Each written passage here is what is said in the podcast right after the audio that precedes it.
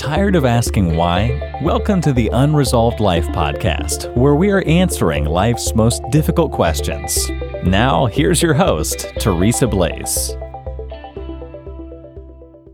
I'm Teresa Blaze, and welcome to the Unresolved Life podcast. I want to pick up where I left off, talking about choices, but in this case, I want to talk about what rewards we'll get. Uh, last week, I talked about the choice of the two thieves. And one chose salvation, the other one did not. But we have choices too. And especially if you decide, yes, I'm a follower of Christ, that's an excellent choice. Even more so, would we choose to follow him in our everyday life, right? He says that there are going to be rewards for those choices, for the things that we do. In some cases, uh, the Bible says that it's going to end up as wood, hay, and stubble, stuff that can be burned up. In other cases, it's going to be like precious jewels. He says we're going to receive crowns that we can then place at his feet. I think about that and I think, well, I hope I'm setting up some jewels. I really do. Because I want nothing more to delay some crowns at my Lord's feet. But what does that look like? What does that look like? Well, we're going to have, have the martyr's crown for those that have given their life for the Lord who were, you know, whose lives were taken in persecution, who were martyrs for the faith. There's going to be the crown of life, the crown of glory. There's a few other crowns.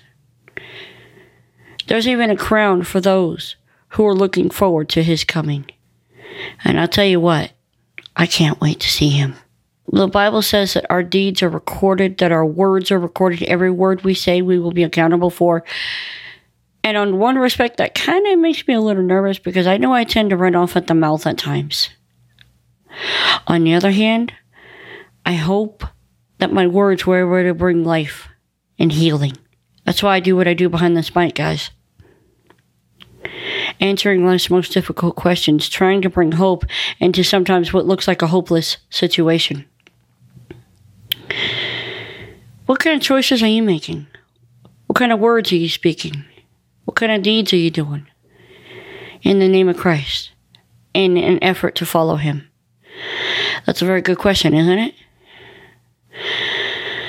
This week's sponsor is a Teshuah Tea Company. Want to talk about a company that's doing some good stuff, good deeds. And I can't wait to see their reward for the for the lives that they invest in, for the girls that they rescue. And then they invest in them every single day and they help them find the healing and the ministry and everything that they need. And they do it in a communist Asian country and they offer hope where a lot of people don't have any hope. Guys, you can also help invest in this work. Just go to www.teshuah, T-E-S-H-U-A-H-T-E-A dot com. Grab yourself some coffee or grab yourself some tea, and you'll be supporting a world class organization. Unresolved is partnering with them, and we're honored to do so. TeshuahTea.com. Go get yourself something today. Guys, I want you just to think about and ask God to help you make the right choices. You know, he he's, he cares for us, right? In the Gospels, uh, Yeshua says that a good father gives good gifts to his kids. And I've seen that time and again. How God gives good gifts for his kids. It's incredible. We got to get to the point where we can't help but love him and serve him and do what he's asked us to do and then he's going to reward us for it. It's really kind of cool.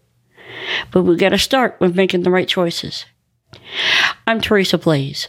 This is the Unresolved Life Podcast. We will speak again next time. You've been listening to the Unresolved Life Podcast. To catch all our past shows, go to unresolved.life. That's unresolved.life.